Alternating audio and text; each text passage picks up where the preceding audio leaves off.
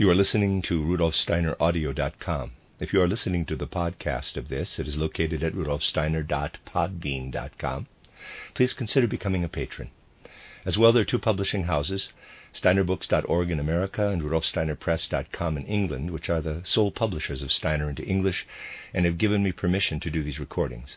Please consider patronizing them as well.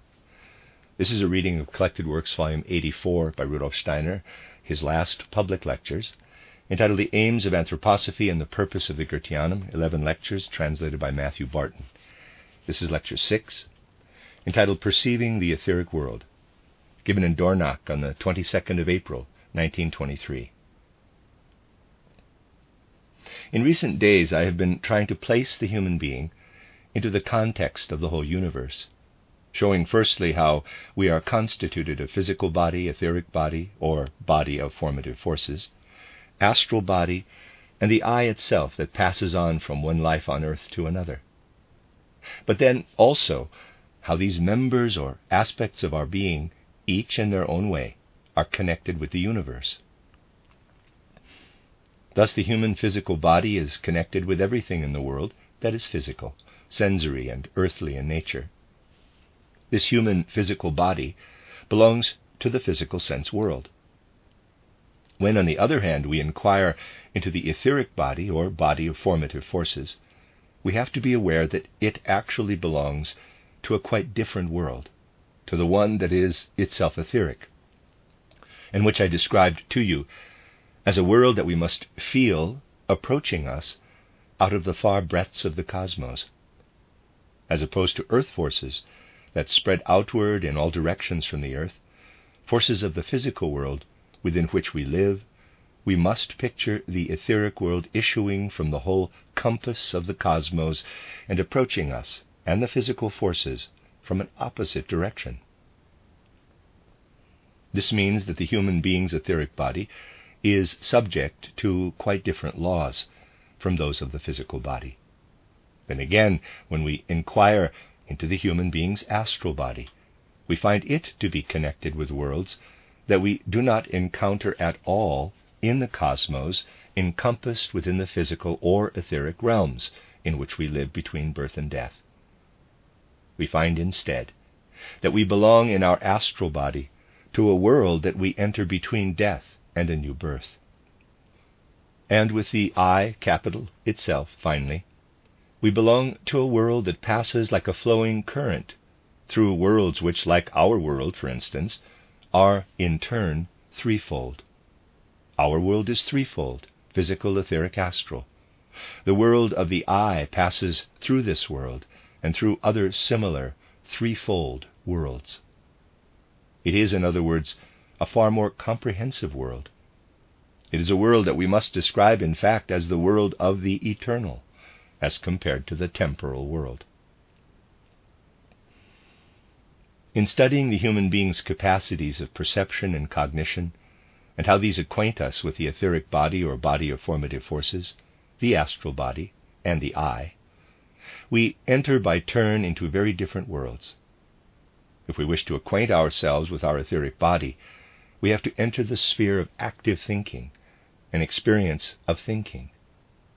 Here we need to recognize how the world that surrounds us is different in kind from what we experience within the physical sense world. Things and processes we are familiar with from the physical world appear and behave very differently in these higher realms. In the things and processes of the physical world, we find only the last effects, if you like, of agencies and activities issuing from higher worlds. In a sense, therefore, we see a more original and archetypal aspect of these things than we find within the physical world. Dwelling in the physical world, we initially possess the world well known to the ordinary mind, the world in which we are surrounded by the three kingdoms of nature and our own human nature. But when we raise ourselves to the powers of perception, which I have called imaginative perception in my books, that reveal to us our own etheric body or body of formative forces, then we enter the etheric world. and when we have strengthened ourselves to the point of inner illumination, so that we dwell within what I call the second human being within us, in the body of formative forces, then we also enter the world revealed to us, at least in pictures initially, as the world of the angeloi, archangeloi, and archai. In breaking through into the sphere where we can perceive the etheric body or body of formative forces, revelations are granted us within its flowing world of images, of beings belonging to the third hierarchy, of angeloi, archangeloi, and archai. Here, therefore, we are surrounded by beings who do not surround us in the physical sense world.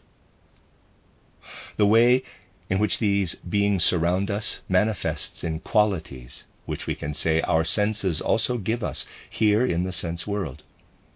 But here in the sense world, colors, for instance, are qualities that adhere to the surfaces of things, or appear in a purely physical configuration, such as the rainbow.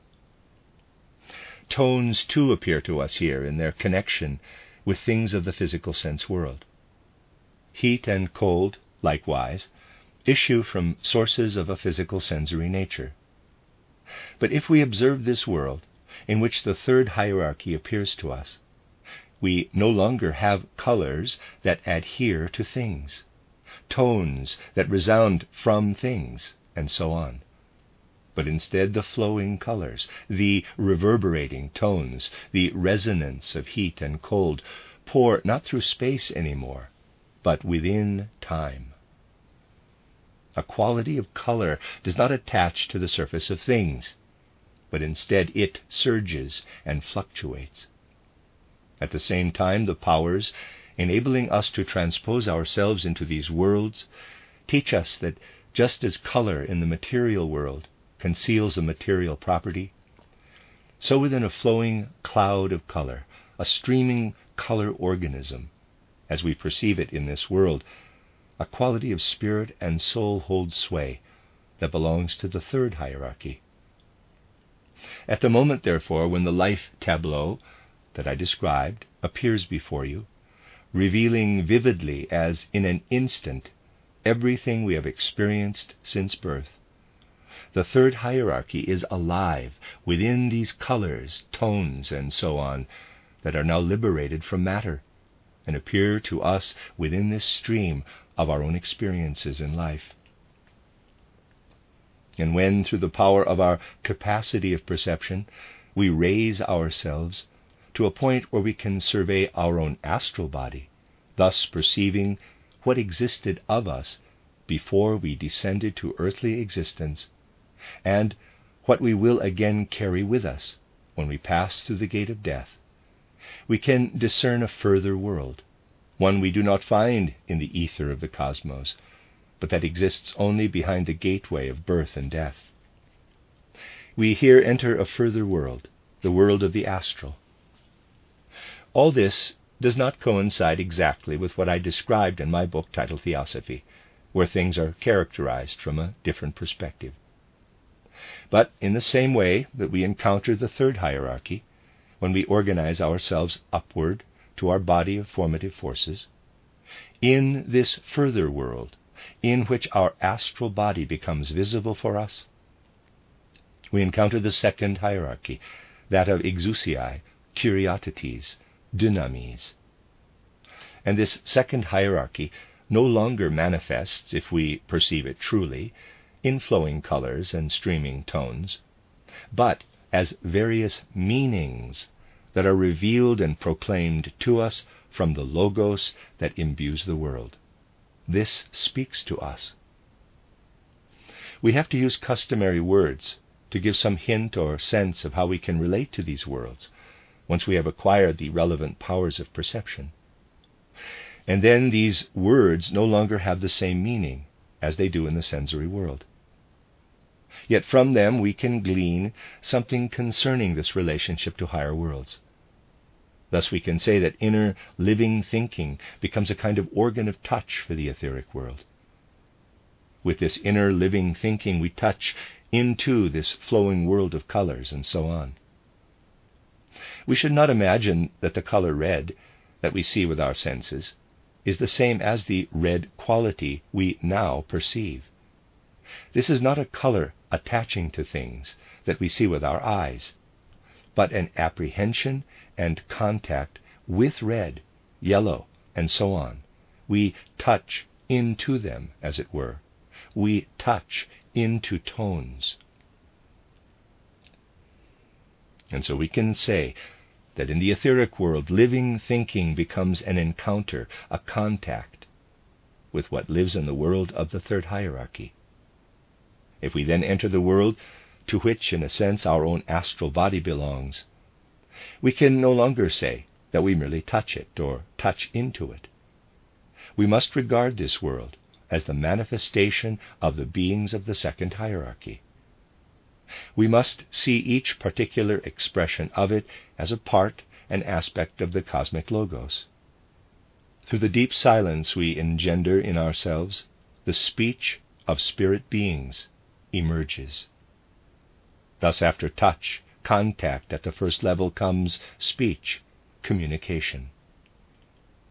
And when, in the way I suggested yesterday, we wrestle our way through to an experience of the I capital that passes from one life to the next, and in the intervening periods passes through those other modes of life between death and rebirth, then we enter a world that is the world of spirit itself, the higher world of spirit.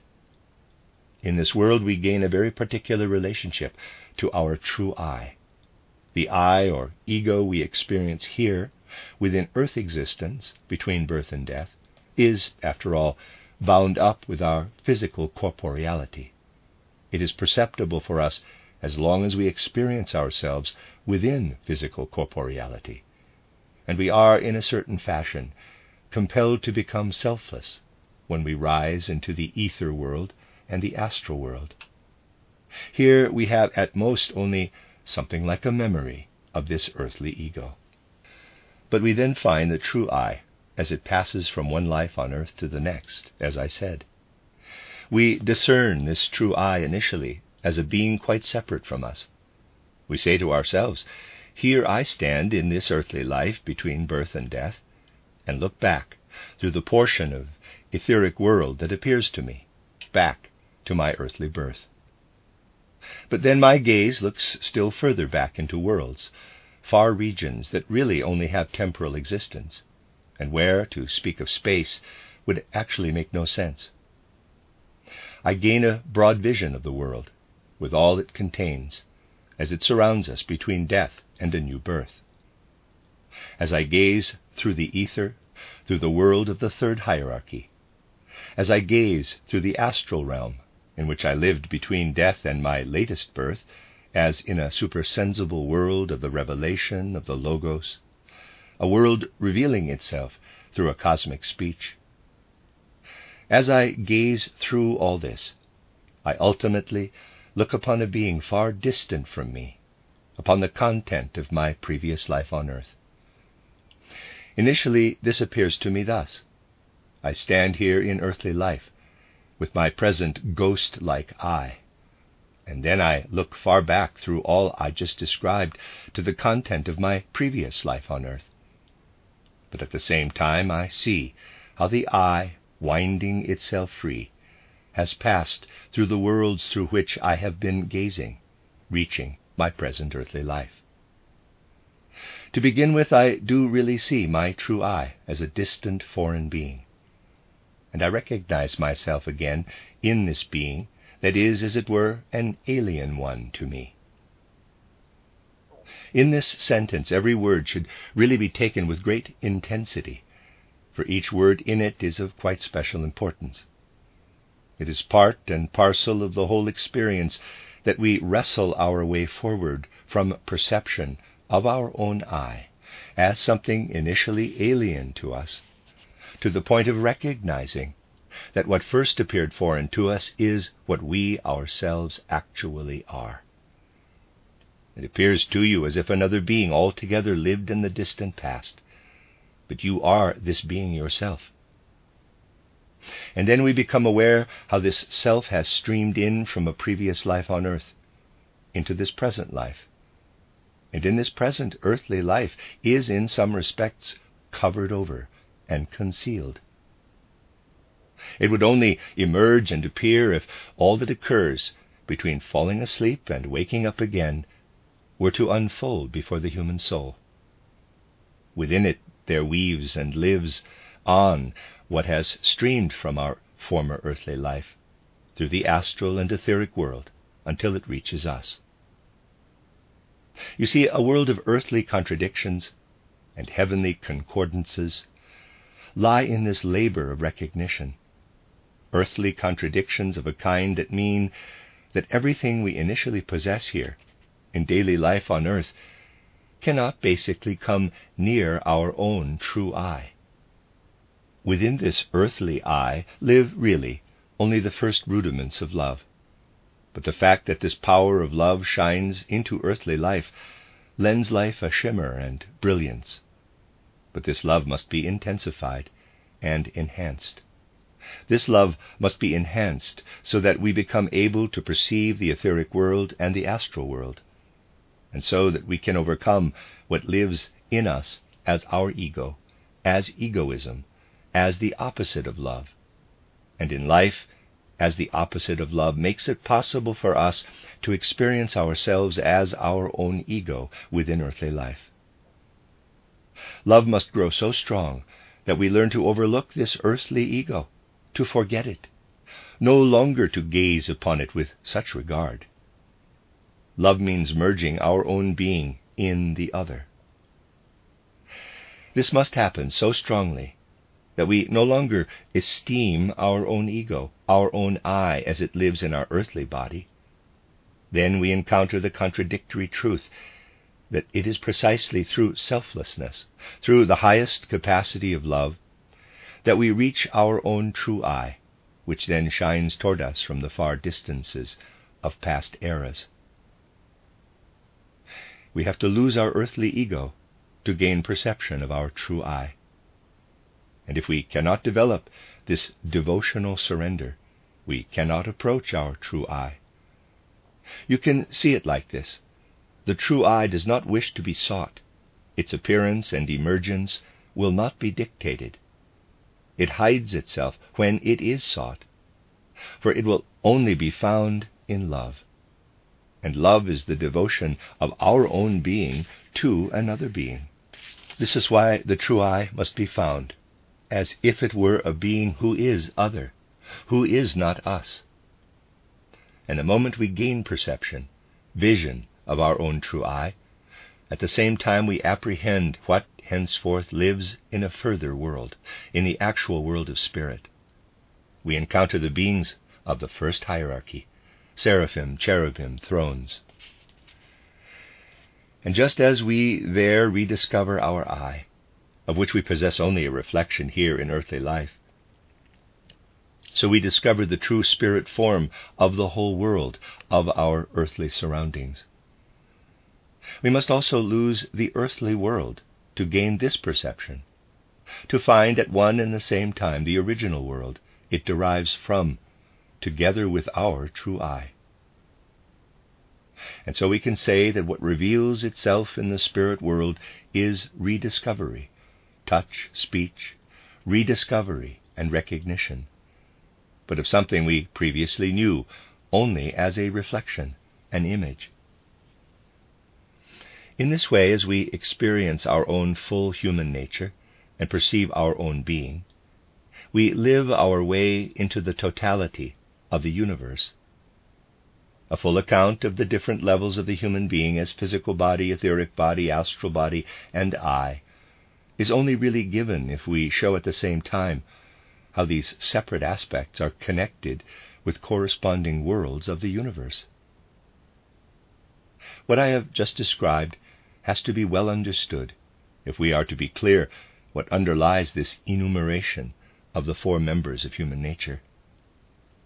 It becomes fully apparent here that we not only need to have different thoughts if we are to raise ourselves to an understanding of the world of spirit, but must also think in a different way. We must lead our whole way of thinking, which is really only a dead picturing within merely physical sense perception, into a living apprehension. And here we can experience something very particular arising from modern culture, which shows us the obstacles that need to be overcome if anthroposophy is to imbue and inform the human soul. When my book titled Occult Science appeared, a well known modern philosopher took it to task. He first read the chapter where I described the division of human nature into physical body, etheric body, astral body, and I, and so on. Many ordinary people with sound common sense also read occult science and were able to make something of it because healthy common sense is sufficient to follow what it describes. In the same way that you can understand a painting without needing to be a painter yourself. But a renowned philosopher may well have greater problems in understanding than an ordinary person. Coming upon these distinctions between physical, etheric, astral, and I, he was stumped. What on earth did this mean? The physical body was clear enough, of course, and perhaps the etheric body, since he could understand there being a finer kind of materiality than the denser substances of the body, yet still materiality, nevertheless. However, he thought this distinction between denser and finer materiality was somewhat arbitrary. Then the astral body. Well, this famous philosopher had, of course, heard of the soul, but astral body? What was that?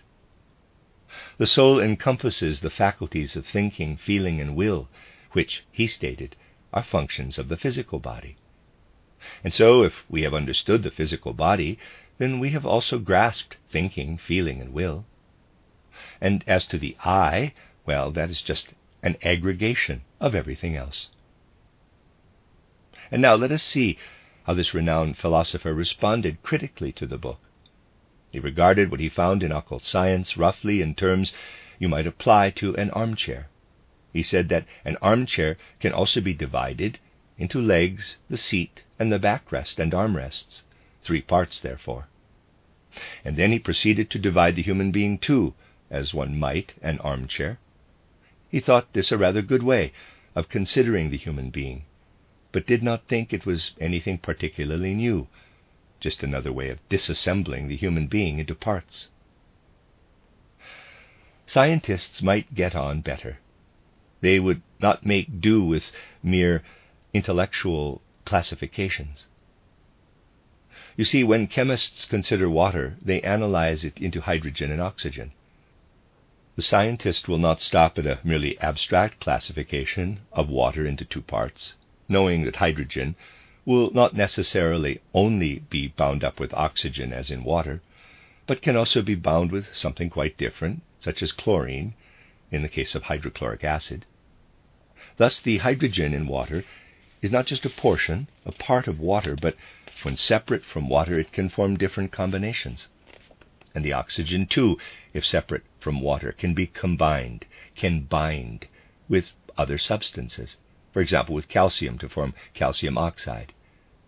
Thus, hydrogen can form hydrochloric acid with chlorine, and oxygen can form calcium oxide with calcium.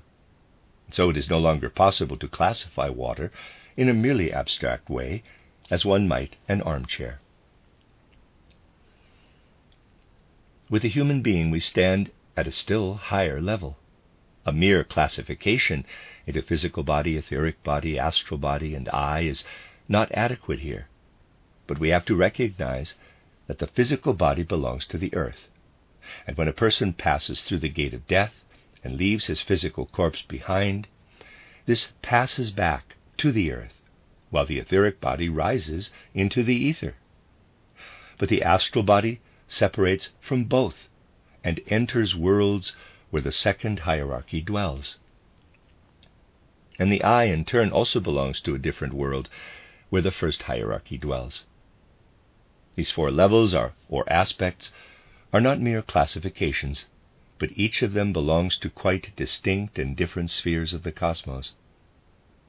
Thus, the classification into four parts points to the complex nature of the human being, and stands at a much higher level than is required for analysis of an armchair, or then also water. This points us to a significant obstacle in modern academic discourse. If he had turned to chemistry, the renowned philosopher could have discovered that while abstract classifications may work for an armchair, they don't apply to water any longer. But the philosophy of this supposed philosopher could not extend beyond the armchair, even as far as water. It could not carry him from a grasp of mundanities, which can be conceived in abstract ideas, to science, and science in turn cannot extend itself into philosophy. Thus, chemists today do not include philosophical considerations of any kind in their inquiries. And so, philosophy, which, from this perspective, we might call a doctrine of armchairs, as yet finds no place for scientific thinking. In chemistry, in science, in turn, there is no place for philosophy. And therefore, in the academic world, especially the conditions that would allow people to penetrate to the deeper inner truth of the universe and its connection with the human being, simply do not exist. This man who offered a critique of my book first sent me his essay in manuscript form. But what was I to make of it? It is impossible to enter into any kind of debate with someone like this, for he lacks even the most rudimentary foundations for discussion. I let the essay lie, and later I discovered it again in published form, with all the errors and nonsense, really, that was contained in this armchair philosophy. These are the kinds of hindrances that anthroposophy encounters, and we have to acknowledge the chasm that lies here between anthroposophy and those who often present their critiques of it. To begin with, at least, there is not the slightest chance that we can meet with understanding from academic quarters. This well known philosopher does admit certain things that are reminiscent of the customary ideas of modern culture. For instance, he acknowledges that there was once a place called Atlantis, a continent between Europe and America, where the ancient Atlanteans lived, precursors of humanity. In this essay he wrote, you can find the following question, though not expressed quite as I put it here. Today, when we do have proper fields of physiology and psychology, how does someone still manage to classify the human being in this way? Of course, anthroposophy does not classify the human being like an armchair, but this man thinks that we do. He is a conscientious philosopher in his own way, and he wonders, questions, how we can have arrived at such a classification. He regards it as very primitive compared with the glories of modern philosophy. Now, modern philosophers do not have much access to the truth, despite thinking that they do. Two days ago, I described to those who kindly attended my course for teachers how we can regard what is nowadays called psychoanalysis. I'll repeat here what I said about it. On the one hand, this psychoanalysis has emerged from an amateur understanding of physiology, which cannot get beyond the psyche and rise to the spirit, but instead remains below with the body. And on the other hand, it proceeds also from a half baked grasp of psychology. These two elements cannot combine. And this means that people seek grotesque connections between the half baked attempts in psychology and the half baked attempts in physiology. This dilettantism is huge in both cases, equally so in both. Dilettantism in psychology plays as much part amongst psychiatrists as half baked physiology. But if both are equally severe and combined together, this multiplies the problem and the ignorance. Then we get dilettantism squared. Thus, psychoanalysis as a discipline multiplies half baked ideas in the other two fields. The renowned philosopher I've been speaking of was unable to understand how someone can be so primitive in outlook today as to divide the human being into four portions in the same way that you can identify three parts of an armchair. He seemed baffled by this. He therefore formed the hypothesis that I was a resurrected Atlantean. This is rather inventive of him, it seems to me, especially for an armchair philosopher. But all these things demonstrate that if we wish to truly cultivate anthroposophy, there are things we must resolve to overcome. One of these things, for instance, involves learning to discern soul and spirit directly, and then speaking of soul and spirit outside and beyond the physical. We should not speak of soul and spirit through any deductive process, but by virtue of observing their reality. There are people today who can no longer do other than allow the soul's existence as an inner need. And yet they say that we have to deduce the soul from its actions within the physical. As I said, these lectures will be to some degree a repetition of what well versed anthroposophists have heard before. I'm repeating many things you already know. For instance, that there are today natural philosophers who cite this instance the Venus flytrap has curiously shaped leaves and flowers. When an insect comes near to it, it opens. The Venus flytrap catches this insect and consumes it. And if we want to deduce soul from such outward behavior, we might say that this plant must have a soul. But in this case, I can cite another example of something that must assuredly have a soul. There is a little instrument, man made. You put a piece of bacon in it, and it has a trap that falls when a mouse comes near, attracted by the bacon. When the trap falls, this is just like the Venus flytrap. And so we might just as well assume the mousetrap has a soul too, in the same way that a certain natural philosopher ascribes soul to this plant. But deductions cannot be made from external characteristics or behavior in this way. We have to recognize that in this domain we encounter something that goes far beyond ideas of ordinary evidence or refutation. If from this truly spiritual perspective we acquaint ourselves with human nature, we learn what it is that comes to expression as physical characteristics in the human being. In earthly life, these are a full imprint or reflection of our spiritual being. In the same way that you find the imprint of a signet in sealing wax, so in the human physical body you find everywhere the imprint of the human being's soul spiritual nature. The nature of human soul and spirit can everywhere be demonstrated in the brain's convolutions. If you wish to dull yourself to the world of spirit, you can say that everything is physical. If you want to be a materialist, you can be. But if not, there is no point in hammering on about evidence or refutation of the ordinary kinds, as these commonly figure in the world. But you must seek spirit, must learn to perceive it as something autonomous in nature. Then you will no longer deny that the imprint in a seal was caused by a signet. The materialist is saying really that the signet does not actually exist, but that everything that exists emerged from the sealing wax. He can keep saying that everything appears in the sealing wax by itself, even a whole person. Josef Müller here, for instance.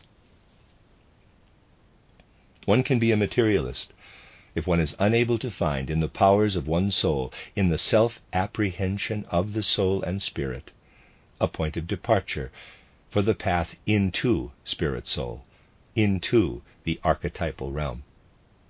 Coarse proofs achieve nothing, for you can prove materialism to be true as long as your proofs are founded in the physical world only. By contrast, it is an inner human deed to find our way from the physical into the spiritual realm, rather than to seek abstract proofs. We only come to true anthroposophy through an inner human deed which actively cultivates and furthers our perception. All disputation about proof is useless, for those who cite only evidence drawn from the physical sense world consider themselves fully justified and it is impossible to refute the proofs of those who cannot find the beginning of the path into the world of spirit by the original power of their intrinsic humanity. We have to recognize this.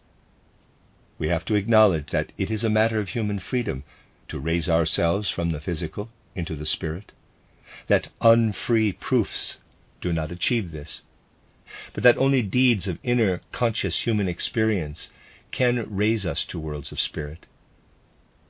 If we truly feel this inwardly, only then do we possess what is necessary for understanding in the right way how anthroposophy relates to merely physical modes of perception.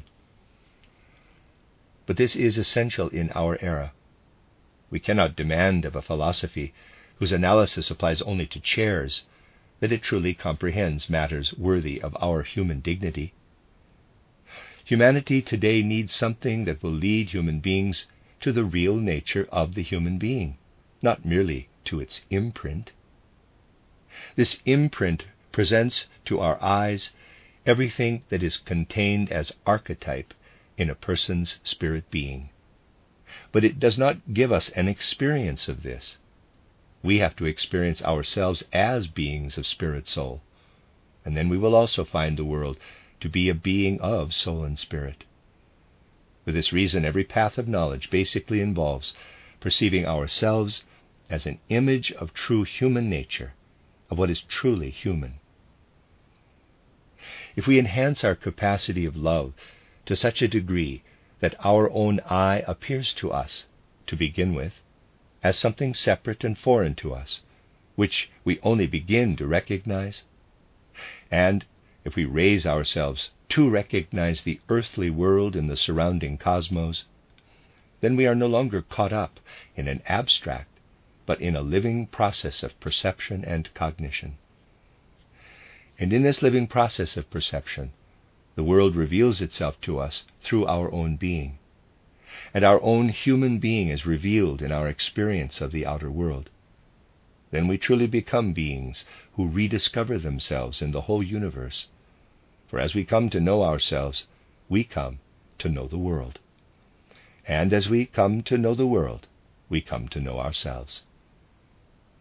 In this interplay between world and human being is revealed what then connects us with the Divine Spirit, what inwardly warms us through and illumines us with the religious tenor of all true higher knowledge. If ultimately the serious endeavor of inquiry culminates in religious experience, then the luster of religion is lent to our knowledge, and the transparency of perception is raised to the realm where faith becomes knowledge through the power of inquiry. And then, in our inquiring passage through the world, we find the world in the human being, the human being in the world. Here, world and human being are united in an all encompassing, cosmic, spiritual, and divine nature in which we discover ourselves and the world and only thereby ascend to our true and authentic human dignity, which can then pass over into our religious and moral ethos, rendering us full human beings. In the ether world, through living thinking, touch. In the astral world, through deep silence, speech. In the spirit world, recognition. The end of Lecture 6.